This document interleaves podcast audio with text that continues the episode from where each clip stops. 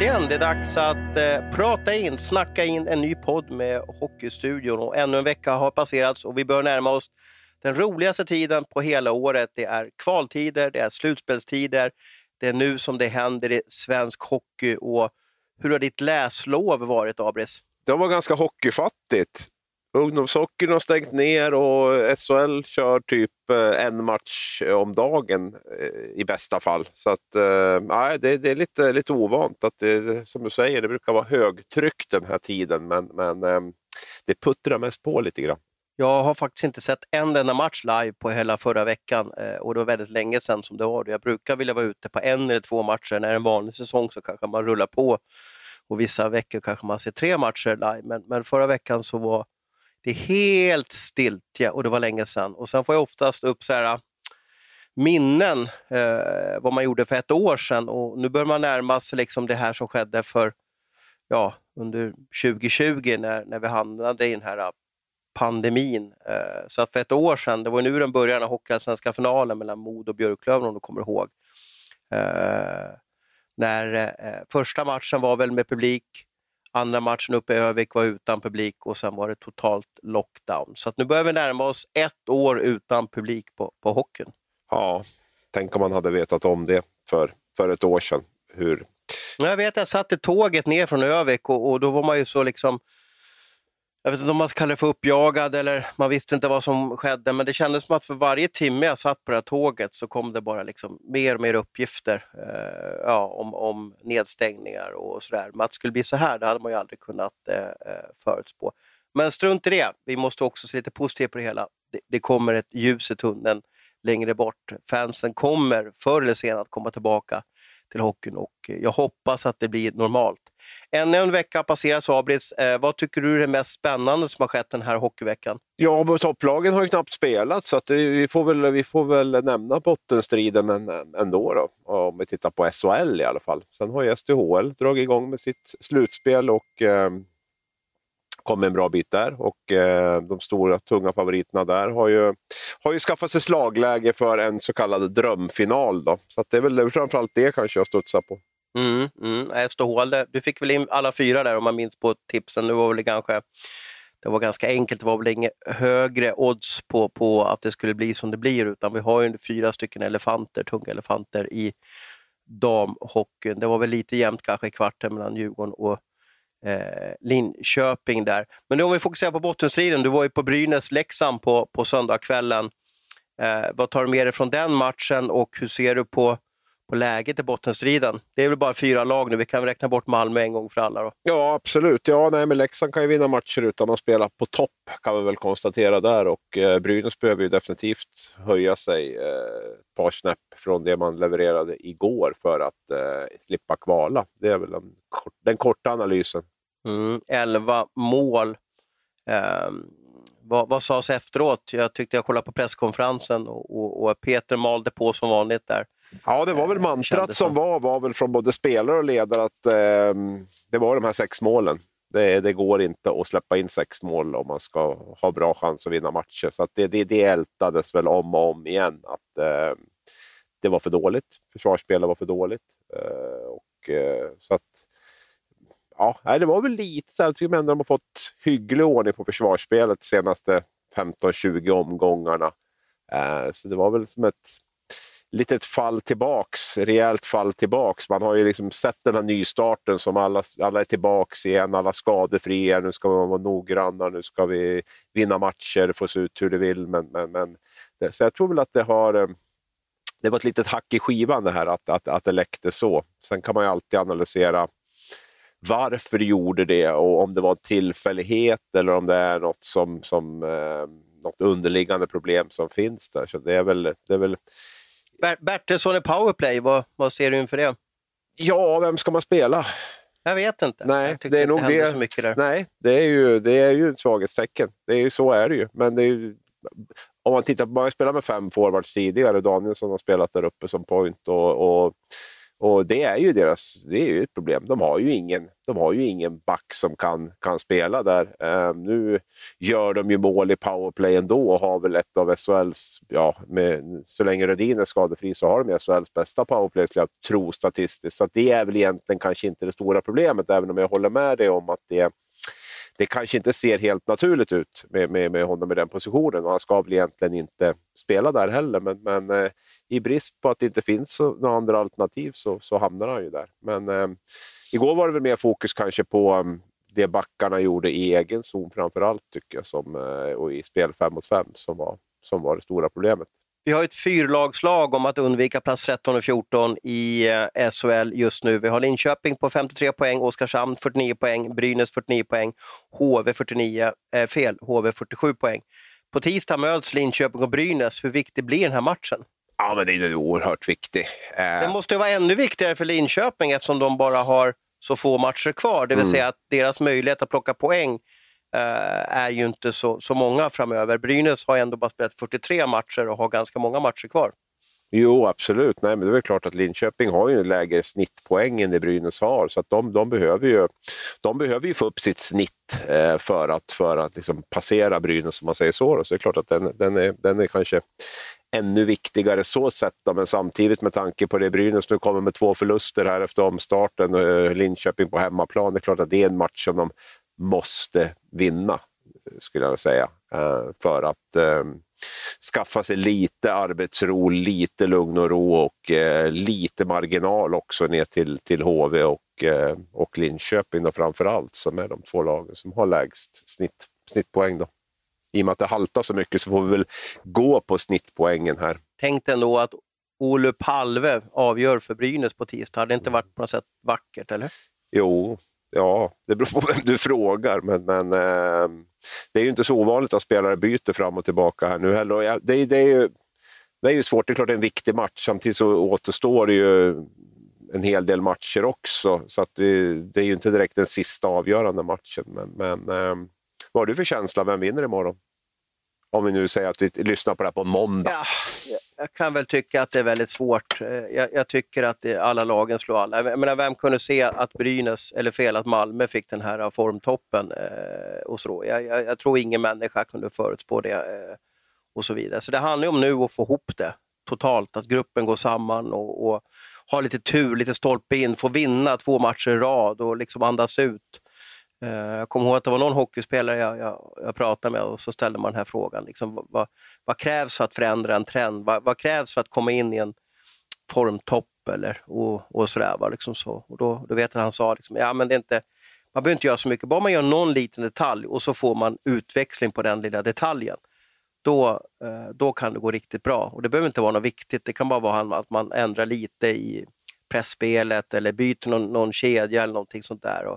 Och som bara just att man får en positiv effekt av det. Så att alla känner det på något sätt. Ja, men nu är vi med. Sådär. Så att det är väl kanske det jag tror. Men jag hoppas på en rolig hockeymatch, spännande. Och att det inte är misstag som avgör, utan det är fina prestationer som avgör i ERP Monitor Arena. Det är väl det jag känner. Och sen vill man ju ha dramatik. Jag som står... Och även vi som står utanför och kika på det här. Vi vill ju ha dramatik. Tänk vad tråkigt om lag 13 och 14 hade varit avsågade nu. Utan att det blir liksom ingenting som är viktigt. Nu finns det ju faktiskt saker att nörda ner sig ner. Jag menar 18:00 tisdag 9:e match Brynäs Linköping. Den blir ju helt otrolig. Och om vi blickar framåt, höjer blicken lite. Tisdag den 23:e mars, HV71 Linköping. Den blir också helt galet viktig. Det som talar emot Linköping också att säga, efter de möter Brynäs nu då på tisdag, sen möter de på torsdag Rögle hemma, på lördag Luleå hemma. Det är 2 tuffa matcher. Det är det jag säger, att de har inte så många tillfällen kvar Linköping att plocka poäng, så det ser tufft ut.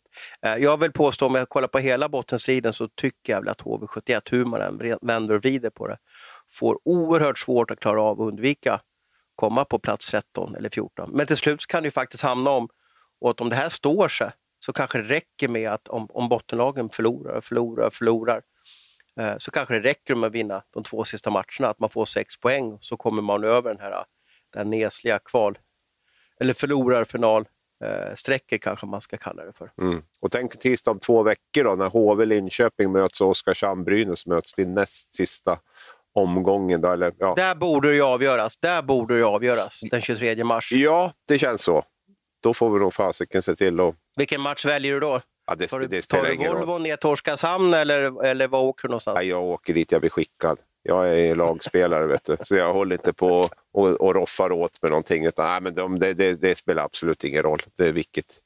Det är lika intressant match båda två där. Så att, sen är det är ju intressant också den här psykologin som finns just mellan att våga släppa loss, våga vara desperat kontra att inte bli spänd och nervös och göra den typen av misstag. Tittar jag på Brynäs försvarsspel igår, vi behöver inte gå in på att hänga ut någon enskild spelare, men 3 av de 4 första målen är ju egentligen misstag från samma spelare, och det känns ju väldigt, väldigt spänt och nervöst med det, tror jag, att de plötsligt har glömt bort hur man spelar hockey, va? Så att den här mentala kampen kommer ju att bli grym framöver här. Det är... många spelare som kommer att få svårt att hantera. Vilket lag av Linköping, Oskarshamn, Brynäs och HV71 är mest nervöst? Du pratade med Anton Rödin igår efter matchen. Hur var hans blick? Ja, men alltså, det är klart att det är pressat. Det är inget snack om det. Det är klart att Brynäs och HV är de 2 lag som är mest pressade. Det är jag helt övertygad om. Det behöver inte... Inte Linköping alltså? Nej, men jag tror att de har varit ganska införstådd med... Jag tror att de har förlikat sig med situationen på något sätt. Att de har varit uträknade ganska länge. Jag tror att de är mer inställda på att det kan bli kval än vad de andra 2 är. Och jag tror också att trycket är lite hårdare i Jönköping och Gävle än vad det är i Linköping. Även om man hade värvat in en del i år, så hade väl både HV och Brynäs egentligen större förväntningar på sig, inte minst HV71. Då. Så att jag tror att Oskarshamn och Linköping är de som har den skönaste känslan, och inte minst nu med Linköping också, som har 2 raka segrar här och som har fått lite vind i seglen, och trots att man har liksom Ljung borta och Törnqvist borta och Gordon borta och lite sådär, så att det är... Jag tror man har hittat någonting där, sen är det inte säkert att det räcker ändå, men jag tror att man har en ganska skön känsla. Och vi höjer blicken till det som är lite roligare och kollar på, jag vet inte vad man ska dra för streck eller vad man ska dra för säga om hur många lag tror du just nu har chans att vinna SM-guld, har en rimlig chans att vinna SM-guld i SHL? SM-guld, inte serien utan SM-guld. Ja, vi kan väl ta serien då först då. Ja. Nej, fel. Jag tycker SM-guld är intressant. Jag tycker serien är helt ointressant egentligen. Vilka tycker du har rimlig chans att vinna SM-guld? Vad ska man dra liksom ett streck nedåt i tabellen? Ja, alltså, jag skulle väl ändå, jag vill nog inte räkna bort Luleå och Frölunda helt ändå. Det är klart att Rögle, Växjö och Skellefteå är ju favoriter nu som det känns. Det är också 1, 2, 3 i tabellen. Men med den erfarenheten då som både Luleå och Frölunda har, och ändå har liksom man har haft en kontinuitet i sitt ledarskap, i sitt spelsystem, och så vill jag inte räkna. Så jag säger 5 då. Men jag håller ju Rögle och Skellefteå som mina 2 huvudfavoriter faktiskt. Det är guld. Jag har inte gjort någon supergenomgång av de senaste 15 åren, men när jag tycker att jag ser tabellen, speciellt din poängtabell där som du är så duktig på att få ut efter varje omgång, så är det ganska jämnt i toppen. Det vill säga, om du tar nästan de 7 bästa lagen där, från Rögle ner till Leksand, just nu så skiljer det 17 poäng mellan de här lagen. Men du ska också veta att då har Leksand färre matcher spelade. Så här en jämn toppstrid var det länge sedan jag såg av SHL, och det ska bli väldigt intressant att följa och se det här slutspelet, hur det beter sig. Nu får vi se också att det som kom ut på måndags förmiddagen är precis innan vi tryckte upp våra mikrofoner och bandade våra filer i QuickTime, så kom det ut att Malmö då har fått corona igen. 6 spelare som har visat symptom. Jag vet inte om de har corona. Jag vet inte om det var bekräftat att det var corona i alla fall. Men det är stökigt i Malmö igen, så kan vi säga. De skjuter upp 2 matcher mot Örebro och Färjestad den här veckan, och det har ju sagts tidigare att blir det fler matcher som skjuts upp, så har SHL väldigt svårt att avsluta serien till den 25 mars som var på något sätt deadline för sen ska slutspelet börja. Nu pratade hade sms-kontakt med Johan Hedberg, sportchef för SHL, på morgonen här, och han sa att de här matcherna löser, det är inga problem. Och så frågade jag lite om honom om slutspelet och hur det blir. Det finns ju uppgifter om att man ska förändra formatet på slutspelet, det vill säga att man ska dra sträcket efter lag 8, alltså efter Färjestad just nu, att köra rena kvartsfinaler och rena semifinaler och en final. Hemlin vill inte bekräfta det. Han sa att det finns väldigt många alternativ. Det finns ju plan A, B, C, D, E, F och så vidare. Det man försöker göra in i sista är att behålla det här formatet som finns och sen att komprimera, att spela liksom dubbel hemma, dubbel borta, minska resdagen och så vidare. Så man har ju varit väldigt duktiga på det här. Så att som det ser ut just nu så finns det i alla fall 10 lag som har chansen att gå till slutspel. Men dit jag vill komma, jag kan inte minnas när det var så här jämnt senast. Jag tycker inte att det är så stor skillnad mellan Rögle, Växjö, Skellefteå och kanske Frölunda. Jag tycker inte man kan räkna bort Frölunda. Jag tycker inte heller att man kan räkna bort Leksand med den formkurva man har visat på slutet och med väldigt många spelare borta och så vidare mot Brynäs. Så att jag just nu vill jag nästan påstå att det är 7 lag som har chans att lyfta Lematti i vår. Ja, jag vet inte. Jag kan väl tycka också att det har varit rätt jämnt de senaste åren. Jag tycker att det har känts jämnare och jämnare egentligen sen Skellefteås storhetslag där och sen är laget Växjö som jag inte hann säga. Ja, men jag hann inte säga det den säsongen med det laget de värvade på, eller jag värvade ska jag inte säga, men de fyllde på också med ett par spelare mot slutet där med Dennis Rasmussen och lite sådär, och Andy Mile. Så hade ju de också ett lag som kändes i en klass för sig. Men i övrigt så tycker jag nog att det har varit jämnt. Men jag kan samtidigt hålla med om att det är...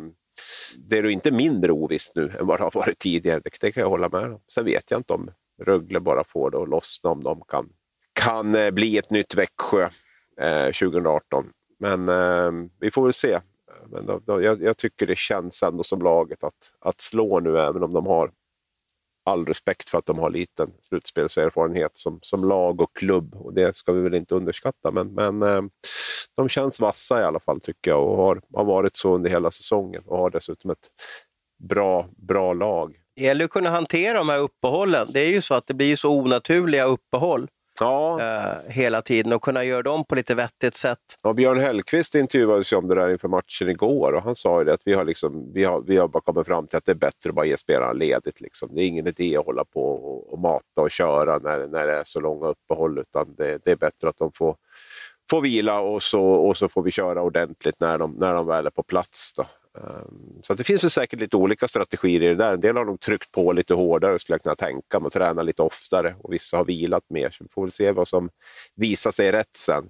Ja, det är väl det med att det blir väldigt ryckigt, och det laget som klarar att ta till sig det, eller kunna på något sätt göra vettiga dagar och vettiga träningar och ha någon vettig rytm i det hela. Det är väl de som kommer kanske på sikt att bli vinnare av det här. Men du som är den här frikostiga nu då med 7 lag, du räknar bort Färjestad alltså?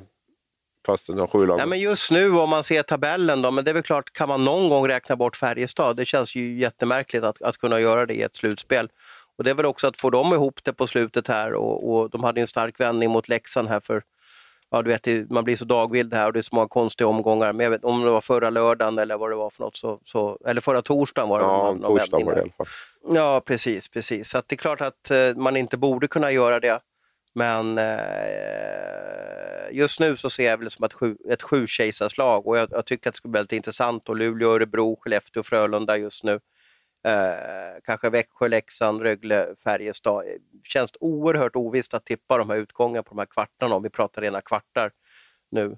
Så att det ska bli en ynnest att få följa det här slutspelet och se hur det ter sig.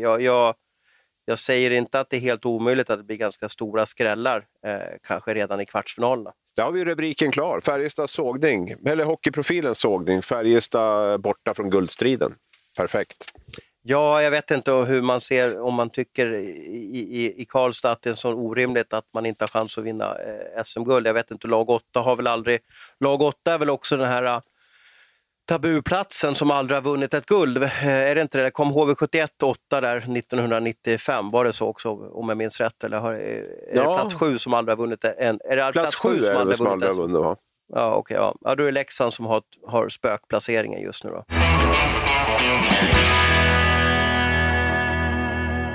Vi är inne i mars, det är den stora silly season-månaden, och vi var nästan tvungna att skjuta fram den här podden för Abel satt och tokskrev på förmiddagen här. Du hade lite silly-season som du bjöd våra läsare på. Vad var det för någonting? Ja, det var Karlskogas skicklige back som jag har sett en del i vinter och som jag gillar skarpt. Filip Roos har jag ju förstått att det ska bli SHL för kommande säsong. Det brukar ju bli så om man gör det bra i hockeyallsvenskan. Däremot... Ingen släkting till mig vill jag säga. Nej, dubbel O på Filip där. Så att, nej, du kör ju enkel O. Så att det var en annan... Nej, men han... Det har ju funnits, han var utlånad till Växjö där i höstas och han har ju varit i Frölundas juniororganisation, så det fanns väl liksom lite kopplingar däråt. Men det jag hörde nu i alla fall var att det blir Skellefteå som ligger närmast att locka till sig den här långa skickliga backen, och känns väl också lite logiskt med tanke på att Skellefteå bara har 2 backar i princip på kontrakt där. Man har Oskar Eriksson utlånad till Södertälje också, unge backen, så att det är väl... behöver väl fyllas på lite grann där. Så det var väl det.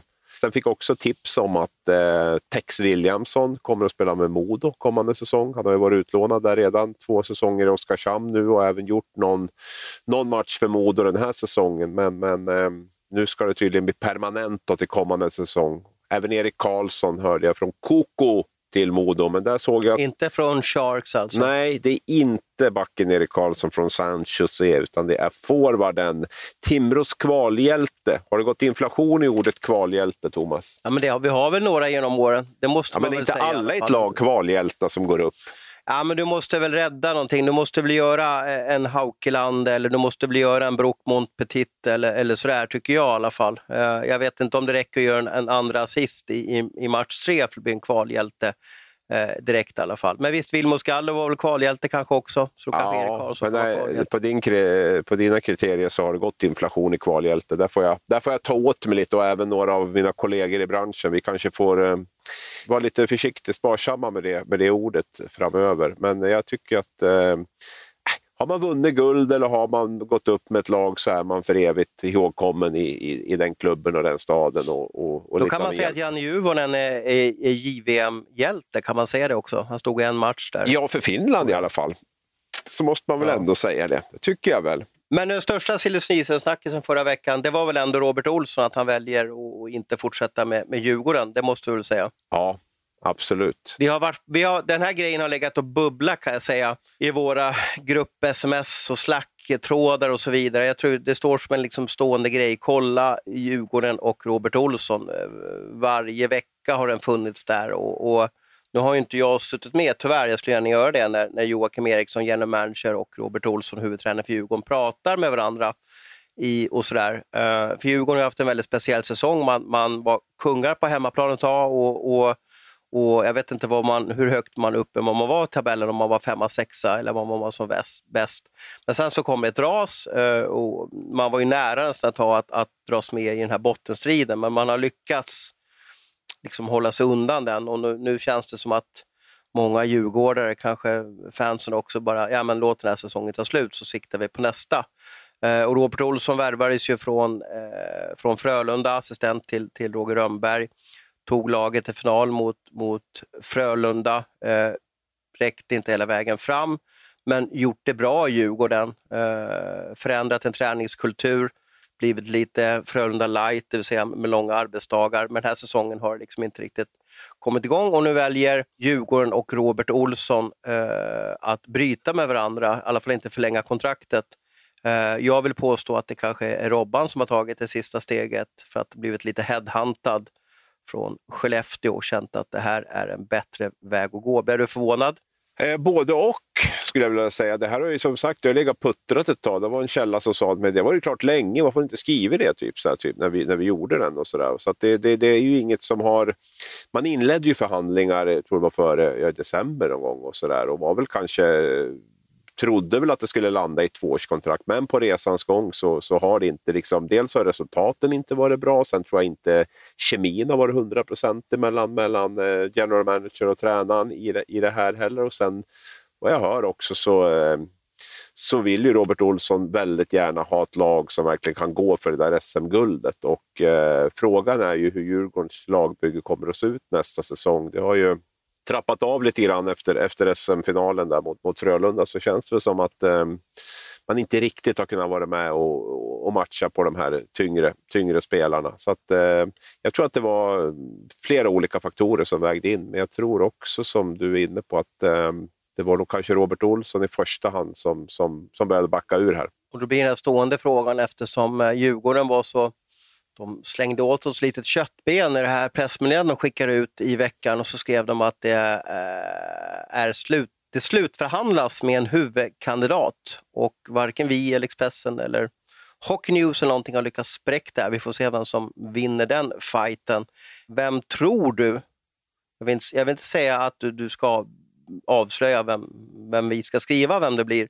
Men vem tror du blir ny Djurgårdstränare, och vem tycker du skulle passa som det? Man måste väga in ganska många parametrar här, för att om man ska säga vem man tycker själv, då går man ju efter det man tycker, vad som finns i sin egen kropp, och man tycker vem som passar och så vidare. Man kanske vill ha Charlie Berglund tillbaka av nostalgiska skäl eller av Djurgårdsskäl och sådär. Men man måste också veta att Djurgården är en hockeyklubb idag som styrs väldigt mycket av Joakim Eriksson. Jag vill inte använda ordet järnhand, men han styr väldigt mycket vad som sker runt laget och i laget. Och det vill säga, då måste man ha förståelse för att den tränaren som kommer in accepterar den rollen och måste synka väldigt mycket med Joakim, så att man ser på hockey och ledarskap på samma sätt. Ja, det är ju... Och då kanske inte Charlie Berglund är trolig, för jag tror Charlie Berglund vill ha lite liksom, sköta sig själv då. Ja, men om du frågar mig lite grann, jag tycker att det har varit intressant att se Johan Hedberg i Djurgården faktiskt, det måste jag säga. Menar du Mora Johan? Ja, alltså, finns det fler? Jag vet, Johan Hedberg är hyfsat vanligt. Ja, finns någon skådespelare som Johan Hedberg, tror jag. Absolut, jag tycker att han känns spännande. Jag tycker att han verkar ha en stor integritet. Han verkar veta vad han vill, hur han vill spela. Verkar också, tycker jag, ha gjort det väldigt bra med ett ungt, eller vad ska jag säga, oetablerat i alla fall Mora, där inte in med någon NHL-lån, utan tro på sitt lag, tro på sina spelare. Så att jag tycker att han har mycket intressant, och jag tror också att det krävs vissa egenskaper för att träna en klubb som Djurgården. Populärt uttryck, du behöver ha lite skinn på näsan. Och det tror jag Johan har skaffat sig under alla år i Nordamerika och så. Men det här är ju vad Hans Abrahamsson tycker. Ja. Vad tror Hans Abrahamsson? Jag vill ju inte droppa någon namn här nu, för det blir konstigt. Men jag tror ju att Johan Hedberg och Joakim Eriksson kanske inte är någon perfekt kombo. Så att jag tror att det kommer bli ett yngre, mera oetablerat namn. Som du är inne på, Djurgården är ju den klubbar där kanske sportcheferna äger spelidén tydligast av alla klubbar, med Joakim Eriksson och även Tobias Persson där. Så att det kommer inte att bli någon tränare som kommer dit och gör en Thomas Berglund och planterar in sitt spelsystem där, utan det kommer att bli någon, tror jag i alla fall, som är beredd att köpa den rollen, att så här vill vi spela här. Vi tycker att du har en liknande idé åtminstone som vi, hur vi vill spela, och vi vill att du förvaltar våran spelidé. Vem det namnet är, det varken vill eller kan jag säga här, men du får jättegärna komma med dina kloka funderingar runt vem du tycker. Name dropping är ganska kul, och sånt där är lite spännande. Så Carl Helmersson gjort det bra i Karlskoga. Jag vet inte, har ingen aning hur en kontraktssituation ser ut. Samtidigt så kanske vi kan luta oss tillbaka nu att tränarna är ju inte livegna. Vi såg det som hände med Björn Hellqvist i Mod, och vill en SHL-klubb ha en hockey-svensk tränare, så tror jag att man nog får acceptera att det kommer bli som med spelarna, att man kan gå till den här SHL-klubben bara man kommer överens. Och vill tränaren också lämna, så varför inte? Jag har inte problem. Jag tror Carl Helmersson har ett år till med Karlskoga. Han har gjort det bra. Han är upcoming. Han är rätt ålder. Kanske klarar av också att vara en typ av marionettdocka till Joakim. Jag säger inte negativ bemärkelse, utan det kan vara positivt för honom att få en sån start i SHL. Så här spelar man. Man får en pärm. Så här gör vi. Och så utför Carl det. Jag hör väldigt gott om Tobias Termell. Och mycket Karlskoga-anknytning nu här, men varför inte låta honom blomma ut ordentligt och ta över ett eget SHL-lag. Expressen promotade med Tony Sabel från Vita Hästen. Varför inte? Robert Kimby är ju en intressant ung tränare i Almtuna. Jag tror väl som du att oavsett kontrakt eller inte vill en SHL-klubb ha en allsvensk tränare, så brukar det lösa sig, som det heter. Sen vet jag inte, HVs gamla guldtränare då, Johan Lindbom. Ja, vi har fått 15 namn skickade till oss, kan jag väl säga, liksom senaste, eller efter att pressmeddelandet kom. Och Johan Lindbom var ett av de namnen som kom fram. När det namnet kom fram så var det lite så här, what? Och sen började fundera på det. Och så där, har lite svårt att se honom kanske i Stockholm. Jag vet inte varför. Det känns bara väldigt mycket Småland över honom. Men det kan ju också vara så här att du vet, alla tränare och ledare idag i svensk hockey går ju på de här svenska ishockeyförbundsutbildningarna. Och då har jag fått en känsla av att när man sitter i klassrummet, nu kanske de är digitala, så att då får man inte samma kontakt. Men om man har suttit och gått de här tränarutbildningarna, steg 1-4 eller vad det är för något nu, de man boundar med där, på något sätt, den relationen har man kvar ganska länge sedan när man blir tränare. Så det kan ju vara att Joakim och Lindbom suttit och fikat ihop och känner bara wow, vårt hockeytänk stämmer perfekt ihop. Det kan ju vara en sån grej, och det har inte jag en aning om. Men han är ju ett intressant namn. Sen har du ju även Joakims bror Daniel Eriksson i Linköping. Han borde finnas med. Då skulle man kunna bygga någon typ av mini-Rögle där. Alltså The Abbots som styr Rögle och gör det. Det funkar fruktansvärt bra. För Daniel Joakim, på grund av någon typ av gemensam DNA, borde kunna se på hockey på exakt samma sätt och med exakt samma Erikssonska ögon. Mm. Thomas Montén. Ja, jag har kollat upp honom. Eller jag har väl kollat upp. Jaha. Jag har kollat upp. Han sa bestämt till mig, nej det blir inte så, utan alla som kan hockey, jag vet inte om han Borlängebonde skulle liksom retas lite med mig. Men han skrev lite så här, alla som kan hockey vet om att jag är ett år kvar så att jag är inte aktuell. Typ då. Mm. Samtidigt, kan man synka och vara JVM-coach och träna ett SHL-lag? Är det möjligt 2021, 2022? Nej, det skulle jag vilja påstå att inte är. Ja, klart allt är möjligt. Det har vi sett den här coronasäsongen, men det är väl långt ifrån optimalt i alla fall. Jag tror varken förbundet och framförallt inte SHL-klubben vill ha en coach som försvinner bort i drygt en månad till Edmonton. Ja, framförallt så undrar man vad han har fokus på under hösten. Ja. Kikar han på motståndarnas juniorer eller försöker han få sitt egna lag att vinna? Ja, nej, den kan vi utesluta. Så kommer det inte att bli. Så att, sen vet vi lika väl som du, vi lika väl som Montén att det kontrakt ibland kan ändras. Men jag tror inte heller att det blir Thomas Montén, om jag ska vara helt ärlig. Och sen när vi pratar om tränare, så det kanske blir en återkomst till HV71 för Johan Lindbom. Man vet aldrig. Jag menar, de har väl egentligen aldrig varit bättre än när han var där. Om man tittar med facit på hand. SM-guldet, en sak. Sen också så hade de ju väldigt mycket. Alltså den underliggande statistiken med Lindbom var ju väldigt bra där, för de fick ju inte riktigt utdelning för innan han fick sparken. Sen har de väl egentligen. Men det är väldigt ovanligt att man får sparken och kommer tillbaka till en klubb. Ja. Det, speciellt när vi har.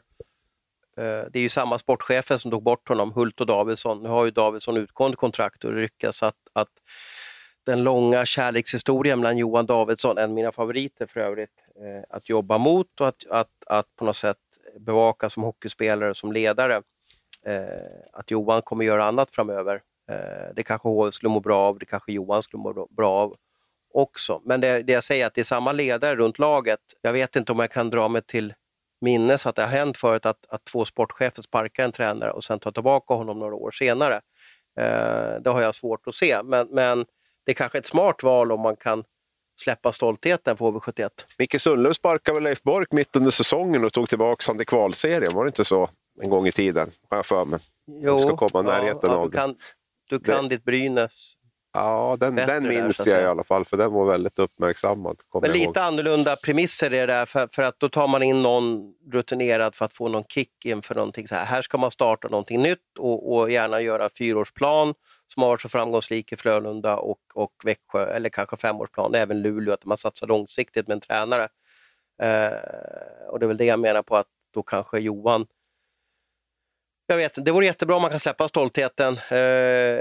Han bor väl i krokarna där också nu, så att det hade väl varit kanske rimligt också. Vi har ju Pelle Gustafsson som gör det bra med Dalen också, så han kanske borde vara intressant också, om det inte bara finns några interna trubbel där mellan HV71-ledarna och Pelle. Men det finns säkert mycket. Sen har väl Lillis öppnat för att fortsätta i HV71 om vi flyttar fokus till vad ska de ta vägen i framtiden. Samtidigt så är de i ett läge nu. De vet inte vilken serie de spelar i. De är det laget som är mest utsatt. Om man ska prata om procentsats så är det kanske 60-70% risk eller chans att man spelar den här förlorarfinalen. Så de kan ju omöjligtvis göra klart med, man kanske kan, men det blir väldigt svårt för dem att göra klart med en rutinerad, meriterad tränare och skriva 4 år. För man vet ju inte, man i en förlorarfinal, så just nu så har man inte hemmafördel när det gäller matcherna. Man som lägst rankad är man ju då kanske tippad att åka ur. Man vet ju inte vilken serie man spelar nästa år. Och det är ju en situation som många andra lag varit under många år tidigare, men inte HV71. Så att de måste göra det här klassiska plan A, B, C, D kanske just nu. Och då är det inte lättaste att kunna värva duktiga hockeyspelare eller en tränare som man vill bygga med på sikt. Utan det är bara att överleva kommande veckorna det handlar om. Ja, det var lite om toppstriden och det var lite om lite silly season, den här perioden som kommer nu hela vägen. Ja, kan jag nästan påstå fram till maj så kommer det ramla in spelare. Spelare kommer flytta mellan klubbar, och jag tänkte stanna lite med det där. I Schweiz är man väldigt duktiga på att gå ut och berätta ganska tidigt att den spelaren väljer att gå dit och den spelaren väljer att gå dit. I Sverige blir det hysch med det hela. Vi hade exempelvis, vi berättade att Jan Juvonen har signat med en KL-klubb. Jag hörde att det var Jokerit för övrigt. Ska vi göra som Schweiz? Ska Jokerit och Leksand skicka pressmeddelanden att Janne lämnar Leksand? Eller ska vi hålla det här och gå och vissla och sådär? Eller vad tycker du? Det var även Expressen som har berättat att Jonas Rask lämnar Örebro för Luleå och sådär. Och vi hade Filip Roos, Karlskoga, som väljer Skellefteå. Ja, hade inte vi någon till Luleå också? Eller har jag drömt det? Ja, Vilmos Gallo hade vi. Just det, Vilmos Gallo. Men det var inte inom SHL. Nej, du ser. Nej, men det är ändå två klubbar som berörda av det och så vidare. Alltså ska vi göra att vi på något sätt, vi älskar Isolisen och jag tycker fansen har en förkärlek till den också. Ska man hålla det hemligt? Ska man försöka hålla det hemligt? Eller ska man liksom gå ut och berätta, ja men de här valen har vi gjort. För mig, jag vet inte om, bara för att jag har jobbat i mediebranschen länge. Det är ju noll big deal för mig att Jonas Rask lämnar Örebro för Luleå. Han kommer ge järnet resten av säsongen. Han kommer vara en duktig hockeyspelare för Örebro. Det finns stora chanser eller risker att de här lagen möts i slutspelet. Ja, ska han inte göra mål i frilägen då? Eller vad tror man? Jag tror han kommer göra sitt bästa. Han kommer vilja vinna den här säsongen. För det är så hockeyspelare funkar. Att man vill vinna varje match. Och sådär. Men min frågeställning var lite, ska vi göra som i Schweiz? Att man bara går ut och skickar, ja, och berätta exakt. Nu har vi skrivit 7-årskontrakt med han och så vidare. Ibland kan man skicka i Schweiz också nästan 1 år före kontraktet går ut och berätta att Zug har värvat den här killen. Eller Lugano väljer att värva någon schweizisk landslagsspelare från Bern eller någonting. Ja, det var... nej, jag tycker väl inte det. Det skulle väl inte bli annat än pressmeddelanden hela från jul och framåt, känns det som då. För det är ju väldigt, väldigt mycket övergångar som görs klart till och med tidigare än det. Och jag vet inte om man ska skicka ut pressmeddelanden på allt som blir klart, så känns det som att det tar väldigt mycket fokus från säsongen. Så att jag tycker nog att det är bättre att det är som det är nu. Och då, jag vet inte vad vi skulle vara lite kvar att avslöja då också om klubbarna gick ut med allting. Så är det. Det jag undrar också, nu har jag ingen aning om hur det funkar om vi pratar om Jonas Rask. Undrar om han har berättat för Örebro att men vi behöver inte förhandla, jag är klar för en annan klubb.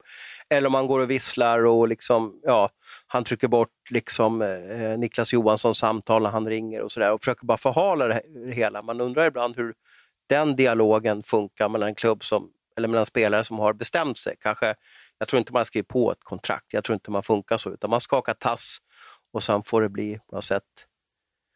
ja, att man lovar att man kommer. Och sådär. Jag har väldigt svårt att se att man skriver på själva kontraktet. Ja, jag hör nog tvärtom snarare. Det där med muntliga överenskommelser är inte jättevanligt, utan de flesta kontrakt skrivs på. Sen ska vi säga att alla spelare har ju agenter, och det är ju de som sköter den här förhandlingen med Niklas Johansson. Och det är ju klart att i de flesta fall så är jag övertygad om att har de haft en förhandling och kommit överens med en annan klubb, så meddelar de nog den klubben på i någon form att vi behöver inte förhandla något mer nu, eller han bestämmer sig för att flytta till nästa år och sådär. Jag tror inte att det är någon big deal på det sättet där. Det finns väl ingen anledning att sitta och det gäller att vara öppen i alla fall, det är väl det jag kan tycka. Ja. Att man inte ja, på något sätt. Men jag tror det är väldigt skönt för spelaren att slippa just den där biten, att han ska in till sportchefen och säga att nej fan, du vet Niklas, jag skriver på för Luleå nästa säsong, utan det sköter ju agenten, va? Och det är på ett rätt professionellt plan. Jag tror inte det är någon sån här superstor grej i det. Men jag vet ju inte hur sugen Örebro var att behålla Jonas Rask heller då. Det vet man ju inte heller, va? Nej, medioker säsong eller ja. Har det varit för honom. Ja, okej, har det väl varit. Och sen var det väl ryktas lite att han trivdes med Turveinen där, som kanske sätter ihop de två också. IFK-kompisar från Helsinki.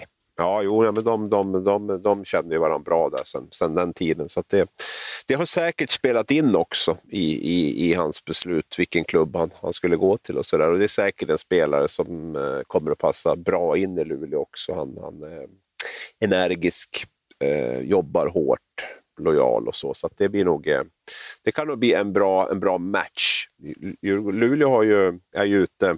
Det är väl årets Örebro kanske, va? Med många tidiga värvningar känns det som är klar redan. Det känns lite som att det här går nästan som ett coronavirus från klubb till klubb. Örebro blev av med en del bra spelare för 2 år sedan, och nu i fjol så gick de all in på att värva bland annat Robin Kovacs och Emil Larsson tidigt under säsongen. Jag hörde att det var klart, det har vi pratat om tidigare, att det var typ november-december som blev klart väldigt tidigt under säsongen. Och nu har Luleå vaknat till liv där och är sugna på Örebro-spelare och spelare i Björklöven och så vidare. Och då väljer man att agera tidigt. Tycker det är ganska häftigt när man säger det. Det skulle vara intressant om man fick testa att vara sportchef någon gång.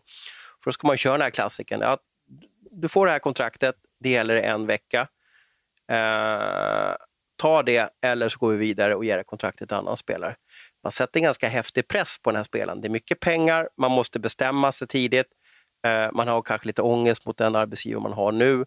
Och sådär. Så den pressen blir ju väldigt speciell att hantera också. Man vet kanske om att man har haft en bra säsong, men kanske lite osäker. Kommer jag kunna vara så här bra över tid? Det vill säga, hur är mitt marknadsvärde?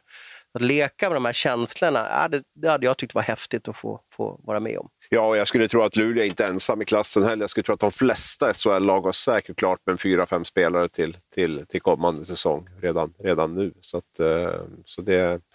den värvningscirkusen snurrar oavbrutet på, oavsett om det är covid eller inte. Spelare behöver de ha i alla fall till nästa säsong.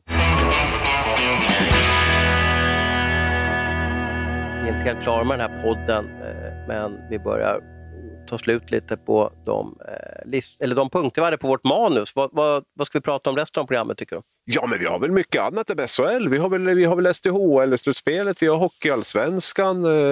Det finns väl hur mycket hockey som helst att prata om. Men du, jag blev lite irriterad här på när jag satt och kollade på STHL. Jag kollade inte alla matcher, utan jag liksom gjorde så här second screen, kan man kalla det för. Kolla på någonting på tv. Det var ju en oerhörd fantastisk sportsöndag, måste jag säga, med Duplantis, Vasaloppet, 5-milen, det var SHL, det var Hockeyallsvenskan och det var STHL. Och jag blev lite förvånad, varför har man inte målkameror i STHL? Ja, jag är inte expert på det, jag vet inte. Jag ser ju en sekvens här från Luleås match mot Djurgården, där jag tycker att pucken är såklart inne. Nu vann ju Luleå ändå, så att jag menar, det kanske inte har någon större betydelse för framtiden och ingen kan stå, men det är ju ett avslut som jag ser att den fantastiska Anton Johansson har giffat här, där pucken är klart inne, men det vart inte mål för Luleå. Varför har man inte målkameror? Det har väl säkert att göra med vilka arenor man spelar i, kan jag tänka. Men jag vet inte om SD har målkameror. Jo, men Hovet. Ja, men jag vet inte om alla ska ha det för att det ska funka.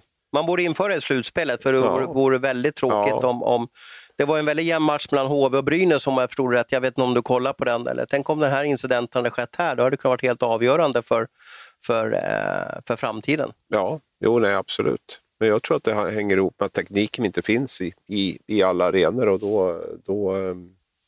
då väljer man inte att använda. Alltså, det är lite märkligt. Nu spelar man ju i Coop Arena, man spelar på Hovet, man spelar i Kinnarps, man spelar i ERP Monitor Arena.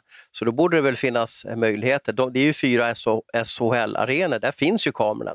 De finns ju där några meter upp i taket. Då är det bara att... Jag vet inte om det handlar om ekonomi kanske, att du ska ha någon som ska sköta systemet. Men det borde man se till. Jag vet att SHL hjälper ju till och är delsponsor till STHL. Och jag kan tycka att lite av de här pengarna borde man använda till att ha bra utrustning. Så att ett mål ska ju alltid vara ett mål.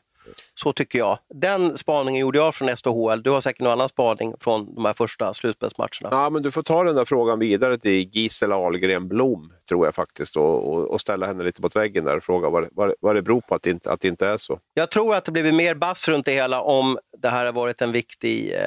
alltså, Luleå var ju överlägset Djurgården, så att jag menar, vinner man med 4-1, 5-1 eller 6-1 kanske är strunt samma. Mm. Men vi säger att det här är skett i en sudden death. Mm. I en avgörande semifinal, ja, då hade det blivit en ganska stor bass runt hela. Ja. Nej, det var väl Brynäs vändning där med 3 mål i uttagen målvakt mot HV. Det var väl det som jag framförallt hajade till på i det första. HV var ju på väg mot en väldigt viktig seger där för den känns ju lite mer öppen, tycker jag. Luleå känns numret större vad Djurgården är. Hade HV fått den där första segern mot Brynäs, så hade det kunnat blivit en satt riktig press på Brynäs där. Nu tror jag väl att Brynäs också kommer att greja det här och ställas i finalen mot Luleå. Så att det är, framförallt när de lyckas nypa segrarna, både Luleå och Brynäs, på bortaplan. Mm. Det gör ju att läget blir väldigt behagligt framöver här nu när det vänder tillbaka, när man får hemmafördel då. Det är ju lite märkligt, det pratade vi om förra programmet när vi hade lite STHL-fokus där, att topplagen börjar på bortaplan då. Har man otur så kan man ju hamna i underläge då, men nu lyckas ju både Luleå och Brynäs, som är de stora favoriterna i det här slutspelet, vinna, så att då blir det ju ännu mer behagligare framöver. Mm. Men du, Hockeyallsvenskan då? Modo, Björklöven, vad händer? Jag tycker att det har varit så hela säsongen faktiskt i Hockeyallsvenskan. Jag hade någon pannkakslunch här med Johan Hedberg, tränare i Mora, som vi nämnde tidigare där. Och de hade spelat någon bortamatch mot Modo. Jag tror de hade kommit hem 5 på morgonen. Sådär. Och han såg förvånansvärt pigg ut. Men det var också någon match de hade vunnit, och det var helt, det var 3-0, 3-3, 3-4, och så vann de till slut. Och så har vi de här matcherna som har varit mellan Björklöven och Mora. Jag tycker, och alla Väsbys matcher känner jag att Väsby går fram och leder med typ 3-0 och sen förlorar de med 3-8 och så vidare. Så jag tycker hela säsongen för Hockeyallsvenskan har varit High Chaparral eller Vilda Västern, att resultatet kan gå åt vilken väg som helst. Och det ser vi ju nu när Modo, de har väl, jag vet inte om man ska säga att de har mycket att spela för. Ja, de har ju mycket att spela för med tanke på att de har faktiskt riskerar att kunna åka ur Hockeyallsvenskan, och då var det helt galet. Men det känns ganska orimligt att de ska åka så långt ur. Men Björklöven nu då, som håller på att kriga om andra platsen, har ett lag som är helt otroligt. Att de förlorar 2 raka matcher mot Modo, det känns så märkligt och så konstigt och sådär. Och får de inte ihop det nu, så blir det ju lite märkligt för kommande slutspel, när man inte riktigt har fått ihop det. Men i alla fall, grattis till Modo. Man är klar i Hockeyallsvenskan. Man kan börja värva spelare, som du har jobbat med inför den här podden också. Man kan också fundera på, man är tidigt klara nu för att man ska spela i Hockeyallsvenskan. Och det gör ju att man nu kanske ska sätta en 3-årsplan. Och jag tror jag är lite inne på att de måste kanske... Pelle Hägglund, krönikör på Allehanda, säger att man ska sopa trappen och börja uppifrån. Jag tror att han syftar på att man måste kika på vilka är det som styr klubben och fundera på om det är rätt väg man är inne på. Och jag hoppas att Modo gör en bra resa så att man blir topplag först i Hockeyallsvenskan och sen även kommer tillbaka till SHL inom en snar framtid. För att det finns mycket hockey i Örnsköldsvik. Är du helt inne på att det här kommer att bli walk in the park för Timrå, att det finns inget lag som kan hota dem? och vinna 4 matcher mot Timrå kommande 2 månader? Ja, men pratar vi inte väldigt lite om hur dåligt Björklöven spelar i perioder? Alltså jag Kente var ju Gud och Jesus och allt möjligt här för ett år sedan, och nu tycker man de har på pappret väldigt bra lag igen, men jag har jättesvårt att se att de får ihop det här och kunna hota Timrå faktiskt. Har man inte fått ihop det på 49 matcher så är jag väldigt tveksam till om man kommer att få ihop det i slutspel här. Jag menar 4-12 på 2 matcher mot Mod i en sån här ganska prestigetungt möten då, inte minst för fansen. Det är ju... Nej, jag tycker att det ser inte alls bra ut där. Jag blir allt mer tveksam till om de lyckas få ihop det här. Så då, och det var väl det hot jag såg mot Timrå. Jag har svårt att se att något annat lag kan hota Timrå över 7 matcher. Det man hör från Björklöven, det är ju att de här Hutchins och Crandall, att de brukar vara ganska irriterade, förbannade under matcherna. Förstår vad jag menar? Visa känslor. Mm. Men att de knappt orkar bli arga nu längre. Och det är för mig väldigt oroväckande. Ja, det känns, för gör man inte det... Nej, det känns ju inte som man har fått ihop laget riktigt där. Alltså så är det. Kanske värva lite många utländska spelare. Man alltså just nu har man 1, 2, 3, 4, 5, 6, 7, 8, 9, 10, 11 tror jag räknar till utländska spelare. Allt från kanadiker, finländare och amerikaner just nu. Och sen har man en ryss också. Nikolaj Belov har ju kommit in i laget. Då. Kanske blir lite för stor att man inte fått ihop gruppen, det som är så viktigt under säsongen. Nej, och där ligger ett stort ansvar på tränarna. Så är det ju att få ihop det där. Det är en viktig uppgift. Och, med facit på hand. Joakim Fagervall gjorde ett jättejobb förra året där uppe. Fortsatt i Malmö. Fått ihop den gruppen. Tycker Malmö har överpresterat sett till spelarmaterialet den här säsongen. Så att... Det är väl, var säkert en stor del i Björklövens framgångar förra året. Och det har väl, Hasse Wallson har ju en hel del att bevisa tycker jag när det gäller att få ihop den här gruppen. Sen kanske det är omöjligt uppdrag, jag vet inte. Men att det ser ut så här nu så långt in i säsongen, det är ju extremt oroväckande om jag skulle ha varit Björklövens support i alla fall. Nu har man ju bara 4 poäng ner till Västervik på sjätteplatsen, så att det är ju... Ja, det gäller att vinna några matcher här i de här sista för att inte åka allt för långt ner. Och så tycker jag även starkt av Timrå som förstärker liksom lite deras position just nu. Att man har 113 poäng eller hade 110 poäng inför matchen på söndagen mot Västerås borta. Man är klara seriesegrare. Man behöver inte vinna matcher. Man behöver vinna matcher för att ha bra rutiner och goda rutiner i sig.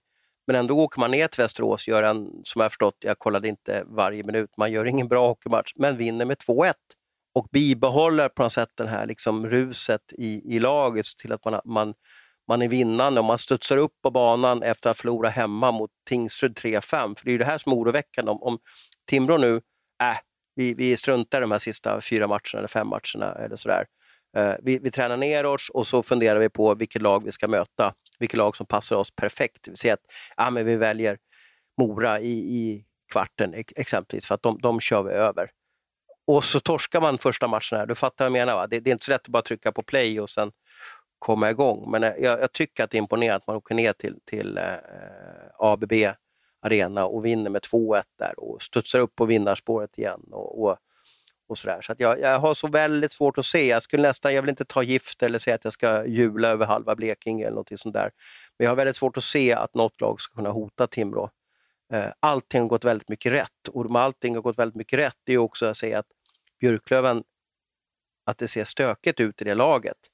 Vi har Karlskoga som är med, men du märker nu några Karlskoga-spelare börjar värvas till andra klubbar. De kanske inte riktigt tror på att de kan gå upp. Hänger med jag menar, va? Liksom, utan det kanske är Södertälje, Modo. Nu har ju Modo haft en floppsäsong. Och Timrå som på allvar säger att vi ska upp och så vidare. Vi ska dit. Och man måste nog ha en sån känsla i laget för att det ska verkligen kunna bli möjligt. Karlskoga kommer stöka med många lag. Men jag har så svårt att se att de ska kunna hota Timrå. Jag vet också att Timrå har haft väldigt lätt för Karlskoga under säsongen. Det stökiga roliga matcher, men till slut så vinner Timrå. Så att hela säsongen har spelat Timrå till rätt läge. Jag vet att Timrå jagade ju spelare inför den 15 februari när man stängde transferdörren, men kanske inte hittade rätt till slut. Och det kanske är det som också gör det perfekt från. De kanske kunde ha fått in någon spelare och så blivit stökigt och inte fått ihop. Han kommer otränad, ska varvas igång och så vidare. Så att nu har man ju liksom behållit det här ruset som man lever i. Så att jag kommer i alla fall betta mina pengar på att Timrå går upp till SHL. Det vore väl kaxigt om Björklöv åkte ner ett par snäpp här, om Timrå valde Björklöven direkt i kvarten, va? Ja, och säger det av ekonomiska skäl, för att vi möter ett lag som vi kan bussa snabbt till. Ja, det är bättre att sluta dem direkt. Vi ser dem som våra största motståndare, så vi försöker sluta dem direkt. Ja, om det nu är så, eller om de inte är i form. Ja, vi får väl se hur avslutningen blir där. Hur ser din vecka ut nu då? Nu börjar vi närma oss. Hur blir en slutspelsabris då? Blir det lite grinig och sådär och kommer du spara till skägg? Eller vad händer nu framöver då? Jag har aldrig gjort ett coronaslutspel, så jag vet inte hur jag blir. Normalt sett så blir jag ju som en kalv på grönbete. Och man får åka ut i landet mycket och våren börjar komma. Du blir lite extra grinig och negativ också, va? Nej, tvärtom. Varför skulle jag bli det? Det är ju den roligaste tiden på året. Ja, men det är lite allvar, det är nu det gäller. Och ja, det är inte negativ. Eller? Det kan man ju inte vara om man åker ut på slutspel. Då ska man väl vara positiv. Alltså, det är lite jävligt stuk, så är man lite negativ faktiskt. Det ligger någonting i Gavleån där, att det är lite, ja, det går inte. Ja, men man kan ju ha allt att vinna i ett slutspel. Så nej, det håller jag inte med om. Det är du som brukar gilla de här kvalmatcherna och åka runt på dem. Jag gillar ju att åka på de här slutspelsmatcherna där det är topplagarna möts och det är lite sådär. Så att... Men jag är lite fundersam nu hur det kommer att bli om man ska åka ut. Jag hade en liten diskussion med Radiosportens Magnus Wahlman igår om det här med hur kommer det att bli liksom. Kommer vi att flyga upp till Skellefteå och sitta där i en tom arena och följa den? Och hur man kommer gör det att bli? Bara för att få citat med spelarna efter matchen. Det är egentligen enda anledningen. Ja, och kanske man kan ringa presschefen och fråga om man kan sticka in en diktafon i under näsan på dem och göra en intervju. Ja, nej, men det är väl en sån här fråga man ställer. Så normalt sett så är det ju ingen fråga. Man ska också fråga, så ska man ut och resa också egentligen de här tiderna? Ja, det har ytterligare en aspekt i det då. Så det är ju saker som vi får fundera på. Klart, det refererar man för Radiosporten och en match, då är det väl väldigt viktigt att man är på plats. Så enkelt är det ju för att kunna göra den. Ja, våran roll får vi väl diskutera, men normalt sett så är det ju den absolut roligaste tiden på året, och jag minns ju idag besvikelsen när det ställdes in förra året, när vi hade lagen hade tuggat på en hel grundserie och så skulle festen börja och så blev det allt inställt. I år verkar det väl i alla fall bli av, men inte med den inramning som vi har vant oss vid. Men så vi får väl se hur det kommer att kännas. Bra jobbat Rabris, och ha nu en riktigt fantastisk hockeyvecka framför dig, och till er som har orkat lyssna nu i nästan 60 minuter. Tack för att ni finns, och sköt om er.